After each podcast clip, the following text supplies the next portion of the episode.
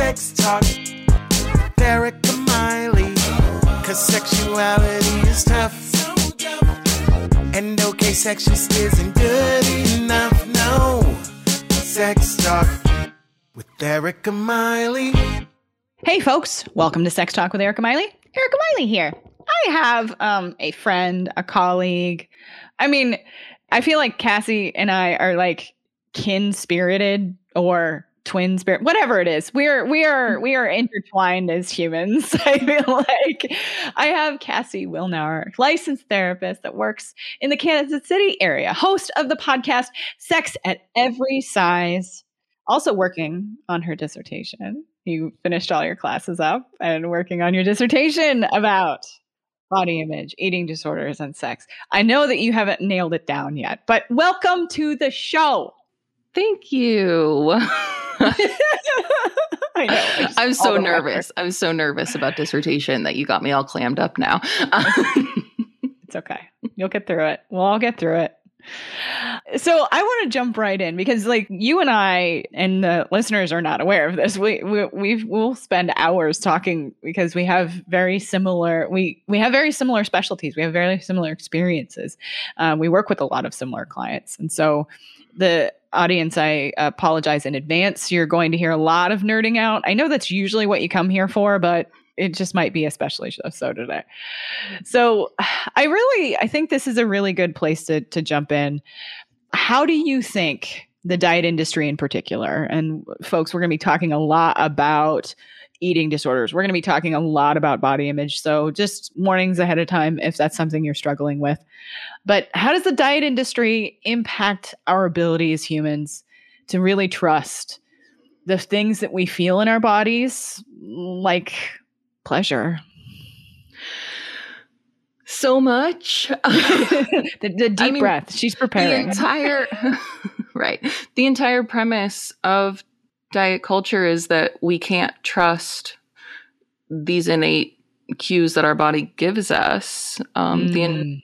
and and it's built into our culture from birth. Like, Mm. I mean, I think when my kid was four, like pretty newly four, she was like, she made some comment about how eating too much makes you fat. And I was just like, oh, who told Same. you that? Same. I, I heard the same thing from my son. When he was really young, he was at school and and he was hearing from other children like, "Oh, if I eat too much, I'm going to get fat." And, and I just was like, "What? Where did you, honey? You're four. Why? Right. Where? Where did the co-" and, and it did it blinded it blindsided me a little bit as a mother. hmm No, it does. And I think the thing I ended up saying to her was like, well, that's not really true. And also, who said fat was bad? Mhm. So, yeah, it's everywhere. Your little children know already. They already know. And it's upsetting. But I think really what diet culture is doing is saying, here's this body cue. Don't trust it. Mhm. If you're hungry, drink some water. If you're, right? Like, just drink water. You're fine. Just drink Just water. drink water and there's just there's just a lack of trust that's just built into the entire system of how we look at food and nourishing our bodies and there's a really big like guilt complex that gets placed on us if we are finding pleasure in food and people will be Mhm. like well I, I just i eat so emotionally and it's like good you're supposed to it means you're using a coping skill Mm-hmm. Or that you sad this are, or that you are actually hungry, and that some of our biggest, deepest, one of the things that we are supposed to do, our body is says, "Hey, I'm going to keep you alive. I am Yeah. going to keep you alive." And when we we feel hungry, that is our body essentially engaging what it is made to do, which is, "Hey." I am trying to keep you alive. and that the the idea that the the body cannot regulate itself and that it cannot give you cues for you to listen to is it's really I remember just especially as a young girl how destabilizing it felt. Like it, how can how am I supposed to understand this? How am I supposed to get this right in quotation marks? Yeah, absolutely. And I I really think one of so one of the things that happens when you are eating restrictively and you're restricting the the calories and the food that you take in is that your body doesn't know the difference between a diet and a famine. So your Mhm. body is in this stress state that you've put it in and the body doesn't know, hey, no, it's cool. Like we're just doing keto now. Like your body doesn't No. know that. No, it does not. So it panics. hmm and what is one of the first thing that happens when you are under stress and your body is in survival mode? You are you nobody feels horny when they're running from a bear, okay? Nobody's interested in sex when they're running from a No. bear. No, when fight or flight or freeze is active, like you're not pooping, you're not, you're not, you're not really understanding any other cues because your body is trying really hard to ju- just keep you alive. That is Right. that is primary job. We are So just you- not as evolved as we'd like to think we are. No, we're really not. So you have now put yourself into a stress state and you're like, well, what the hell? Why don't I want to have sex? Why, like, why does that not sound good? Why? Mhm. And then, so there's the biological component, and then there's also the component where when we're spending that much of our time worrying about our bodies and the, Mhm. our body size and what's going on with it and thinking about it really negatively as something that needs to change, I'm not surprised you don't want someone to see you naked. Mm-hmm. yes, Duh. absolutely, absolutely. I, I, one of the most powerful things that I uh, that I talk to my clients about, and I, I'm sure that you probably bring it up with your folks too. And I mean, shout out to Amanda Luterman for really bringing, giving us some words around this. Is the idea of erotic empathy and understanding like. Hey, how you see your body is not how your partner or partners see your body and I, I think that it is incredibly we invalidate our own experience our own experience when we say oh my partner must feel the same way about my body as i do and that they couldn't possibly find my body in the state that it is erotic. Like i i it, i just oh god cassie we could just be here. We could be here all day talking about how truly could. frustrated how frustrated we are with how much this destabilizes our, our our clients and and how how much how much effort it takes to overcome this once you especially if you are continue to restrict or if you engage in any of the diet culture Yep. Absolutely. It is a huge. Ugh. It's just, and I, you're right. Like I do, I work with clients all the time that are just so worried about how they look and feeling like nobody could want them, even their partner, you know, their long term partner. And it, it is hard when you're breaking up with diet culture and your partner isn't. I will say that. mm-hmm.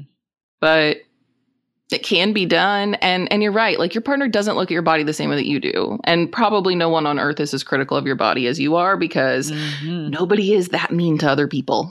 Except on the internet. Let, let's let's yeah let's don't, be real. don't go to the comments section. Don't yeah, go to the don't go to the comment section. But I think that this is this is an important thing because something you do that you encourage your clients to do that I think is incredibly valuable is you say, "Show me your phone.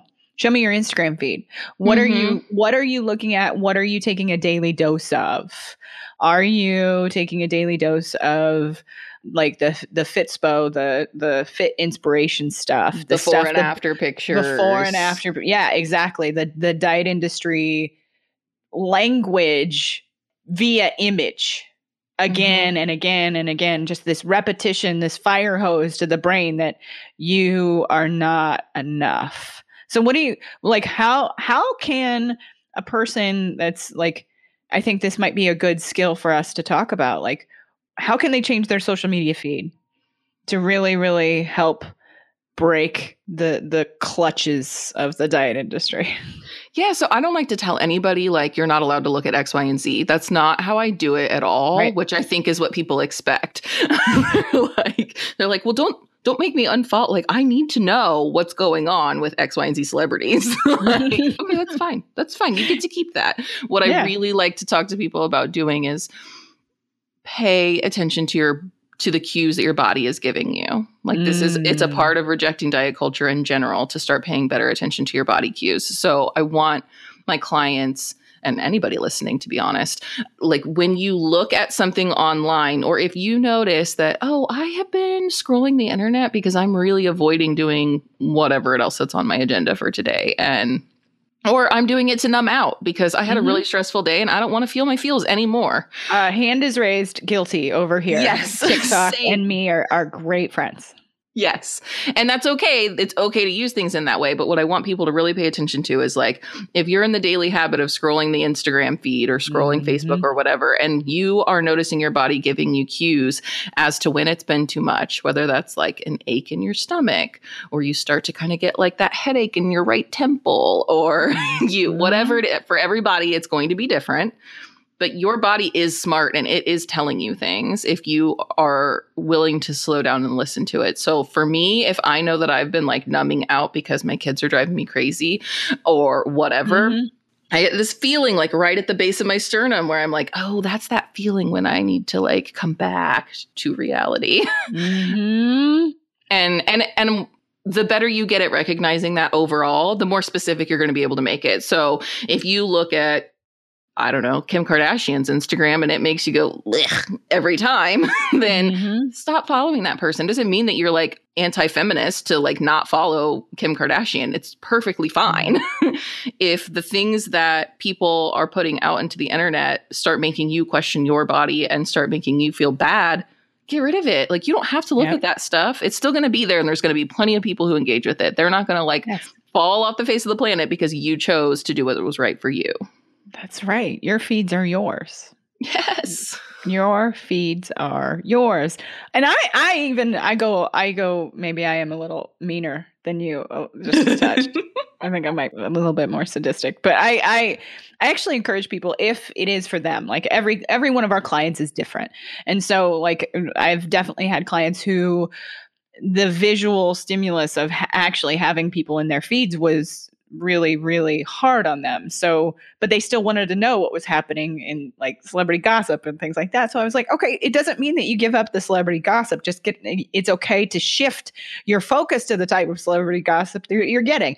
There is a uh, shout out they they don't pay me for this um to keep it. I love that podcast. I love ira. I love you ira. And it is all hollywood celebrity trash. Like it's amazing and i love that but it's all audio so it's not mm. that is such visual visual stimulus of like okay i have to see these Yeah. bodies or i have to hear i have to hear about like somebody trying to come back from having a baby in 4 weeks which is some bullshit. Okay let's let's just say that really quick.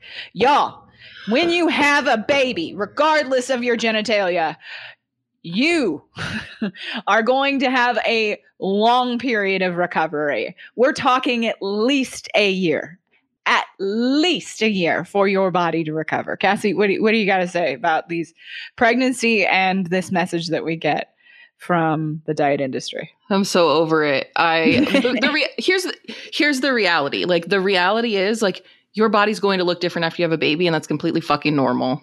Yeah, It's normal. It's supposed to look different. You grew a human and it came Mhm. out. And yes, I know that there is a handful of people that you know or follow online who happen to go back to looking exactly the same as they did before within 4 Mhm. weeks and not a stretch mark in sight. And good for those people, whatever. Mhm. But it doesn't mean that you are wrong because you did not. yeah. And there's like this pelvic floor physical therapist that's really really good like I've in my area. So I've had Mhm. clients come to me and be like, "Oh, I went to her for pelvic floor PT and she was incredible and it was like this wonderfully inclusive like emotional experience that I didn't expect it to be." And I'm like, "Oh, that's so great." But then I look at her Instagram and she's doing a program next week for like taking care of like the C-section mommy shelf that happens above your scar tissue. Mm-hmm. And I'm just like I got one of those. and I'm just like, look, like that's normal. And you know what that's Mhm. telling me? I have that and I've Mhm. never had a C-section and you're telling me that my body is wrong. Mm. And it just bothers me. Like I'm sure she's lovely and a wonderful human. I'm like it's not about hating her at all. It's just like I want everyone to make sure that they're not perpetuating this false narrative that we can all just have the exact same body if we do all the right things. It's not true. Everybody's body is going to look different no matter what. And it's absolutely completely in in opposition, I would say, to how we actually grow, develop, and change as we age. Mm-hmm. That our bodies are not going to be what they were when we were 25, Right. 16. My 37 year old body is fundamentally different than it was when I was 22. It is completely different. And in, in hard, beautiful, different ways that sometimes are easier to ex- eh, to accept and sometimes harder to accept. And I think it has more to do with how we develop and how we're not prepared often for that development and how we change. I, and what do you think about that? And I want to definitely talk about that healthcare provider thing because that goes right into our next question. Yeah. So the thing that I really think about like bodies changing over time is that like we hear there's so much there's a narrative for every section of life, right? Like you graduate high school and go off to college and everyone has you worried about the freshman 15. Hey, guess what? You're still growing and developing. Your body is supposed to grow and change, especially for Yes. men. You might even get taller in those years. Like Mhm. your brain isn't even even all done.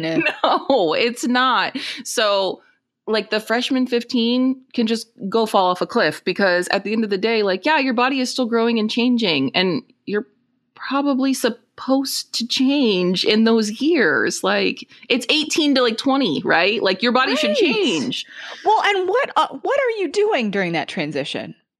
It is probably one of the bigger transitions of your life to go from Absolutely. living within a family system to living on your own, whether you're going to school or you're going into a trade school or you're going into uh, working your first job. It Mhm. is one of the biggest first transitions of your life. What happens when we go through a transition? A shit ton of stress. Yeah, and not just stress, but like your actual life is very different. Like you went from having the structure of high school, maybe you were in activities, maybe you had a gym class every day. So you had mm-hmm. this structure of activities that kept you active all throughout the day, every day. Then you might have gone to activities in the afternoon or the evening. You probably were in school full time, working a part time job, doing activities, Mhm. had homework. I'm sorry, nobody is that busy the rest of their lives unless they choose to be. like, I might, of course, I might- your body. I'm, one- You I'm- might be. I'm, I'm, a, I'm, I'm one of those. I'm a little bit of a weirdo that way. My husband's always yelling at me. Put it. Sit down. Okay. yeah. So, I mean, there's that. And then that's the thing that we don't talk about when people have babies. Like, you know why your body isn't supposed to just go boom right back to whatever it was before? Because now you're a parent. You are a parent now. And e- even if it's not your first child, it is another child you are adding to your life, which means you are adding to your routine, which means you are slowing down to keep a teeny tiny human alive because they Mhm. require a lot at all hours of the day. Yes. So, yeah, if your body changes during this time, you're not doing anything wrong. You literally just took your entire routine and threw it in the garbage can and changed it Mm-hmm. in basically a moment because Yes. it's like you go to the hospital with a routine and you come back with a baby with nothing. Mm-hmm. so there's all of that. And then as you age, things about your body change. One type of exercise isn't going to work for you anymore because, Right. You know, you have creaks. yes. We were just talking before we all before we jumped on here recording folks we were just talking about like what does it mean to become be an athlete throughout your life and having your body change develop as we age? And what does it mean to continue being as physically active as you have been at, and, and at the rate you have like with with injury with changes in your ability just just because of how the your body physically changes expecting your body to be able to do at 35 36 37 38 all into the 40s 50s what it could do when you were 18 19 20 it's it's a it's a mistake it's a mistake to expect that of your body And all It- of that really plays into like sex and sexuality as well, because so many Absolutely. people have an idea of whether it's what they were taught or what they first saw in porn, or no one taught Mm-hmm. them anything. So it's just what they saw in the first movie with sex in it that they saw. Like people will come to sex with an idea of what sex is. And then if it isn't able to remain that throughout the lifetime, which spoiler alert, it's not, your body will change, your needs will change, things will be different. and shit Then you get like- bored Well, and you get bored, sure, but like you'd never have a conversation about it. And if you are a person with a long term partner or partners, then you maybe have a script that you stick to. And then as your life develops and you're closer with that person and you're financially dependent on them and maybe you're raising kids together and everything, you're like, well, I can't blow this whole thing up and actually talk about the sex because what if it ruins everything else that we have? And then people never talk about it and they stop having sex because it's not the same and they don't know how to navigate it. Mm-hmm. So I'm here to say your body's going to change and sex is going to look different over the lifetime. Please get used to talking about it now before it's too late. or come see one of us where yes. we will absolutely help help you walk it walk through it. We will we will help you with these tough conversations and how to have them in the in the I just uh, over over this last week I had two clients where we had this very dis- discussion about okay my person, my partner's body has changed. My body has changed. How do we talk about desire and how that how it's okay to talk about how our desire has changed as a result of that without shaming one another about our bodies. This is incredibly difficult for all of us to navigate especially those of us who've been through like the diet industry and already have right. trouble around our bodies. Well, and so many people like they'll have a baby or their body will change for a myriad of reasons and like perhaps they are in a larger body than they used to be and that particular position doesn't feel good anymore and they're like, mm. "Well, I guess I just can't have sex anymore." It's like, hmm, "Sorry, what? You got this whole body moving around. See what else might work." like, yes. Yes, so. it's like the acceptance of like, well, that just doesn't. You get to a certain age and that goes away. It's like, no, no, no. no. Did you hear us both? It was in concert, people. We are in your ears. No. Just no. I, I do want to come back to the healthcare provider because I think this is really important. So, what could someone do? Because I think there's a lot of this, especially within healthcare, and we're included in that in behavioral health. Absolutely. We are yeah, absolutely included in this. What should someone do if they're not being heard by their healthcare provider or being uh, essentially marketed the diet industry through their their healthcare provider. So, two things I want to start with. The first one is if you're a therapist and you are listening to this, never ever ever suggest a diet to your clients. It is so Beautiful.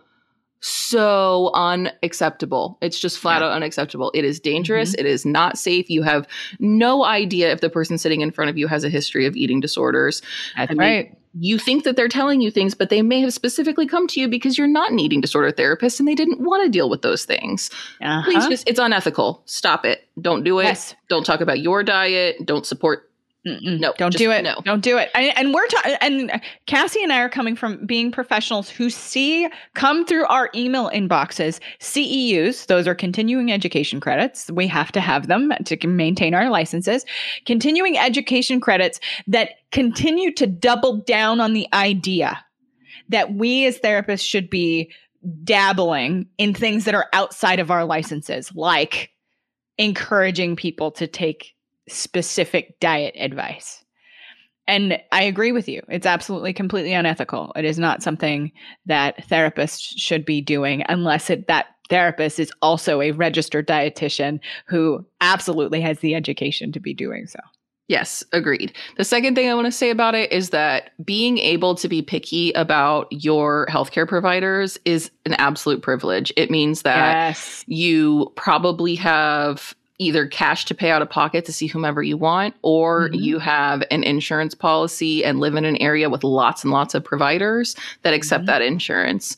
So I know that for like, for instance, like I live in Missouri. I practice in Kansas, but I live in Missouri. And I know that Missouri Medicaid reimbursement rates for therapists is absolute garbage. So a lot mm-hmm. of us mm-hmm. don't get, if we're licensed in Missouri, don't get paneled with mm-hmm. Medicaid because I mean, you get, it's very little money. It's not good mm-hmm. and not sustainable mm-hmm. for a mm-hmm. therapist. So that means that you're super limited if you have Medicaid on what kind of a therapist you're going to find. And that is not the only medical provider that that is the case for. Like it's right. hard to find a provider. So I'll start by prefacing with that.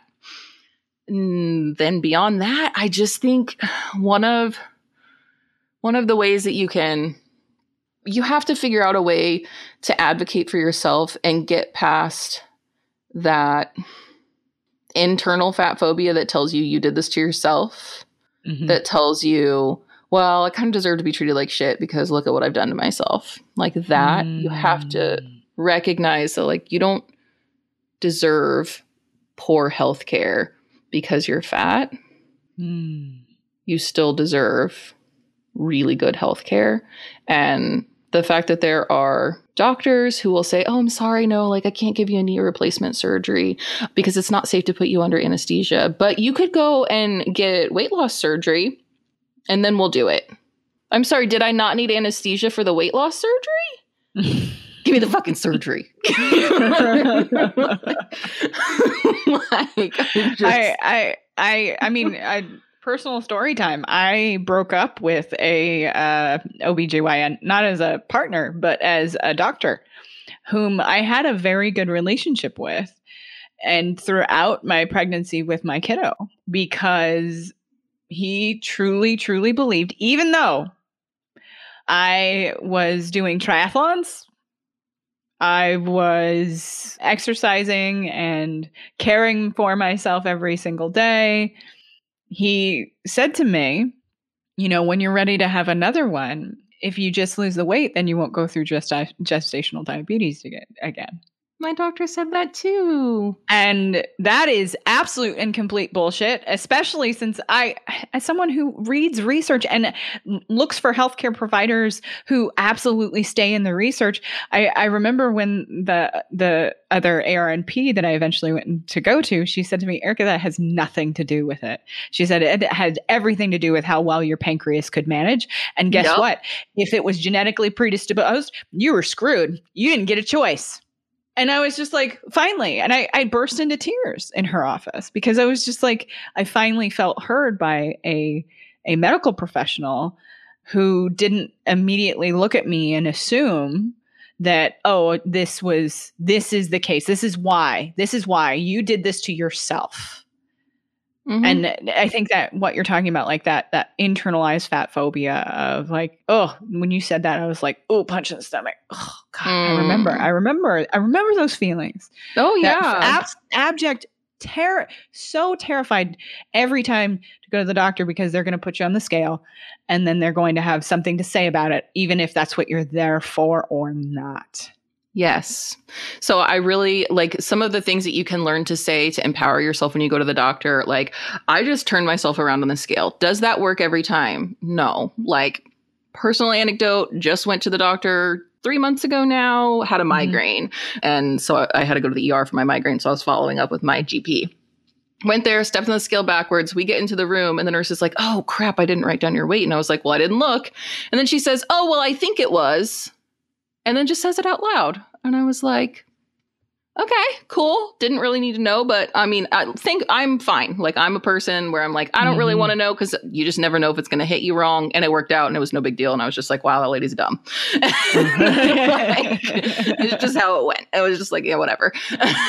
like, but for some people, that's a really big trigger. And I think it's important, like, if, if a doctor brings it up and they're like, well, you know, blah, blah, blah, you can just say I'm actually like not really interested in talking about my weight. I feel like I have that part kind of taken care of. I've got a good plan around that or whatever it is that you need to say to get them off your ass.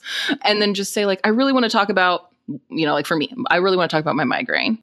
I really want, you know, let's focus on the fact that my foot is hurting and listen to me about all of the other things. So the whole like that contribute to health. So like the whole idea of health at every size is about focusing on your health habits, like health promoting habits throughout your life. So if you do exercise, like you said, I did triathlons, mm-hmm. like they should be asking about that. They should be asking about do you feel like you know you eat a variety of foods that's even a way to do it mm-hmm. it shouldn't be like well you know like your weight like that's just lazy doctoring that is lazy mm-hmm. doctoring like, oh i need that on a shirt don't lazy don't be doing lazy doctoring I, i'm bad at hashtagging today it's just a work in progress. We'll get there.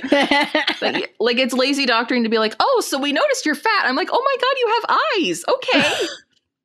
Congrats. They teach Y'all you didn't see the look school? on my face when I was looking at like seriously, like it it it is. It it is mm-hmm. lazy doctoring. And it, it, would be like me as a therapist. It, it's very it would be very similar if, if I if my client was coming to me and they are telling me like I have been uh, pulling my hair out, like actually pulling my hair out as a result of having like there's some obsessive compulsive disorder can have that and, and Mhm. as one of its features.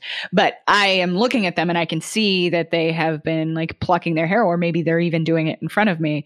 That would be like me just looking at them and saying oh i see that you pull your hair out as if they didn't know that they were doing it as if they didn't understand that that was a that was a pain point for them like it it is absolutely fundamentally a medical provider not taking a deep breath and going, okay, what does this person need from me?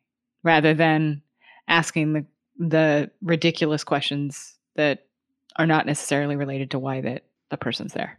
Yeah, absolutely. No, you're totally right. It's frustrating. And then there's like there's more like sneaky ways that it shows up sometimes Yes. like like you know similar to your experience with gestational diabetes i had it when i was pregnant with my daughter so in 2016 is 2016 is when she was born she just turned 5 last month so the Mhm. i asked the doctor like the day after i delivered her like what can i do to you know make sure that i don't have gestational diabetes again? She's like well you know like you just you need to lose some weight and blah blah blah. And i'm just like okay. Like at the time i was like okay well i really better do that then.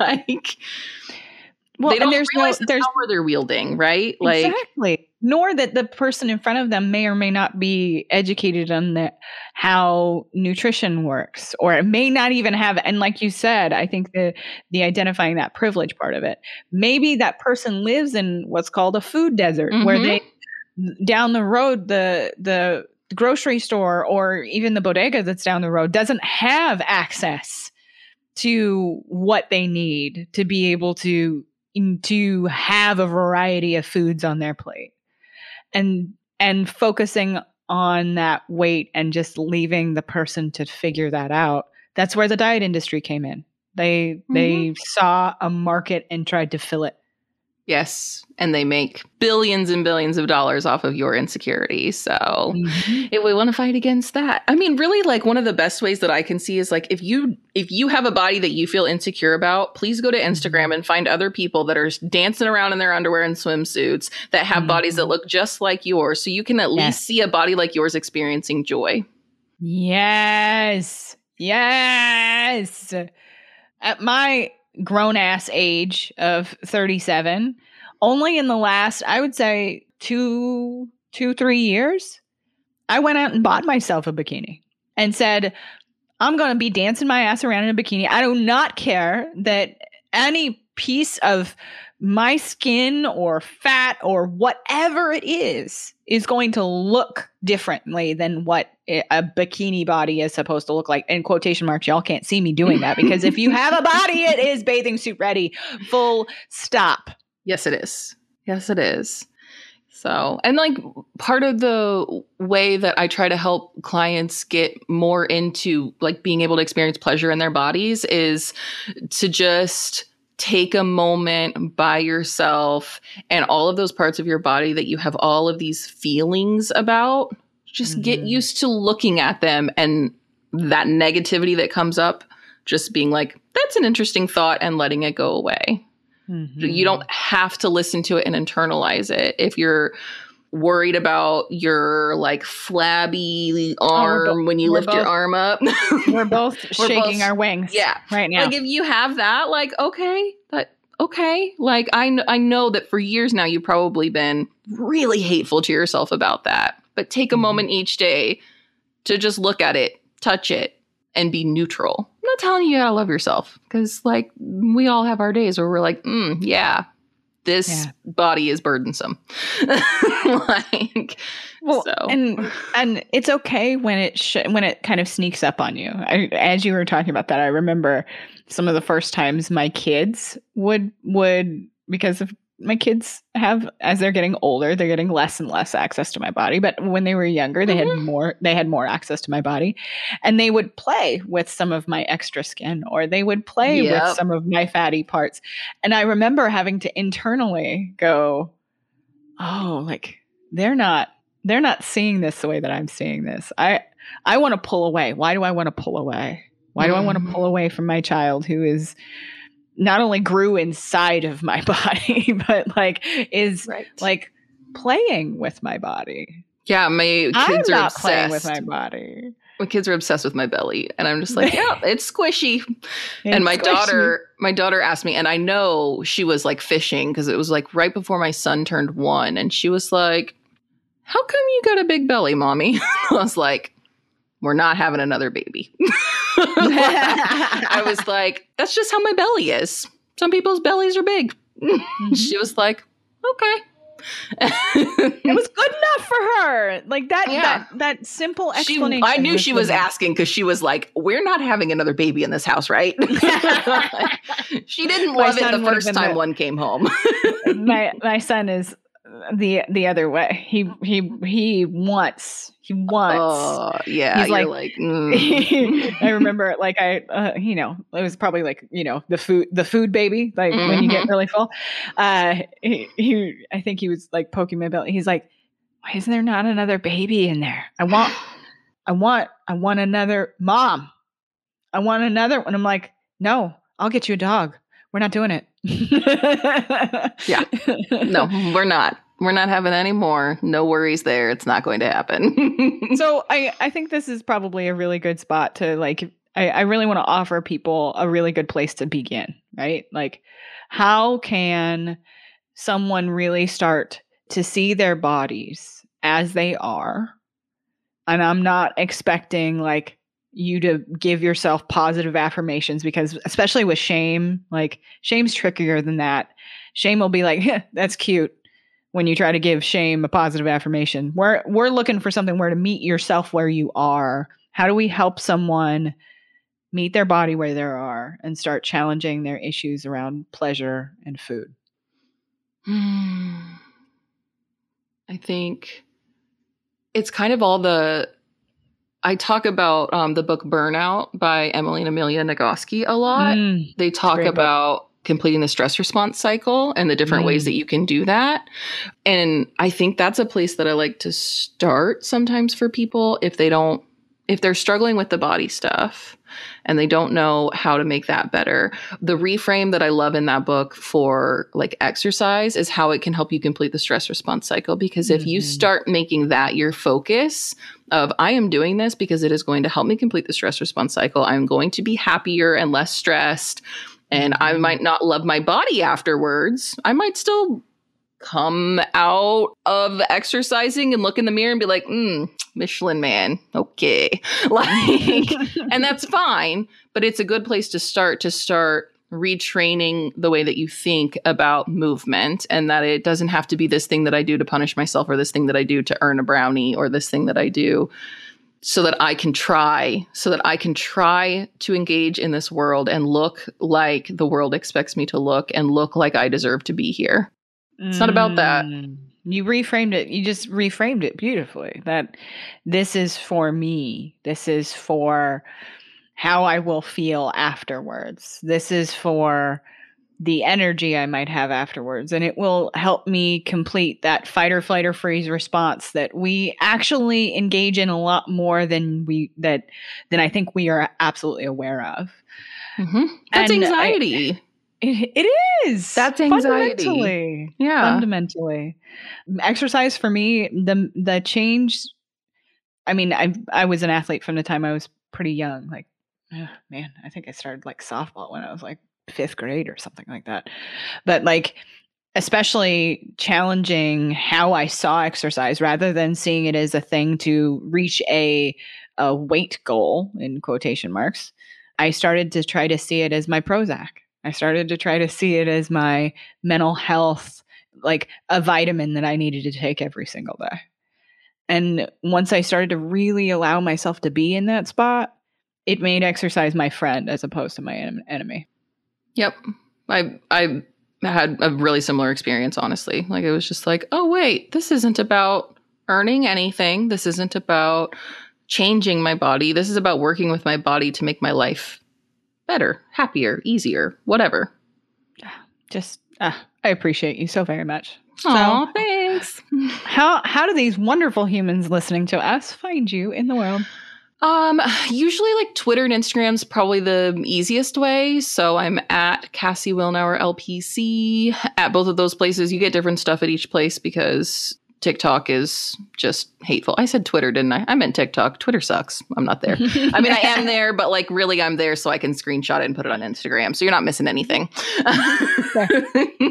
and then I have a podcast, Sex at Every Size. You can find that just about anywhere that you find podcasts. And it has an Instagram page, Sex at Every Size. And you can email questions like listener questions there. So if you listen to an episode and you're like, oh, I have a question I want answered, send us an email, sex at every size at gmail.com. And my practice, if you're in the Kansas City area, um, you can find me at CassieWilnauer.com if you're interested in therapy. Fantastic. Folks, go find Cassie in all of those places. Everything will be in the show notes for you to find. Thank you for listening today and sticking around to the end. We'll see you next time.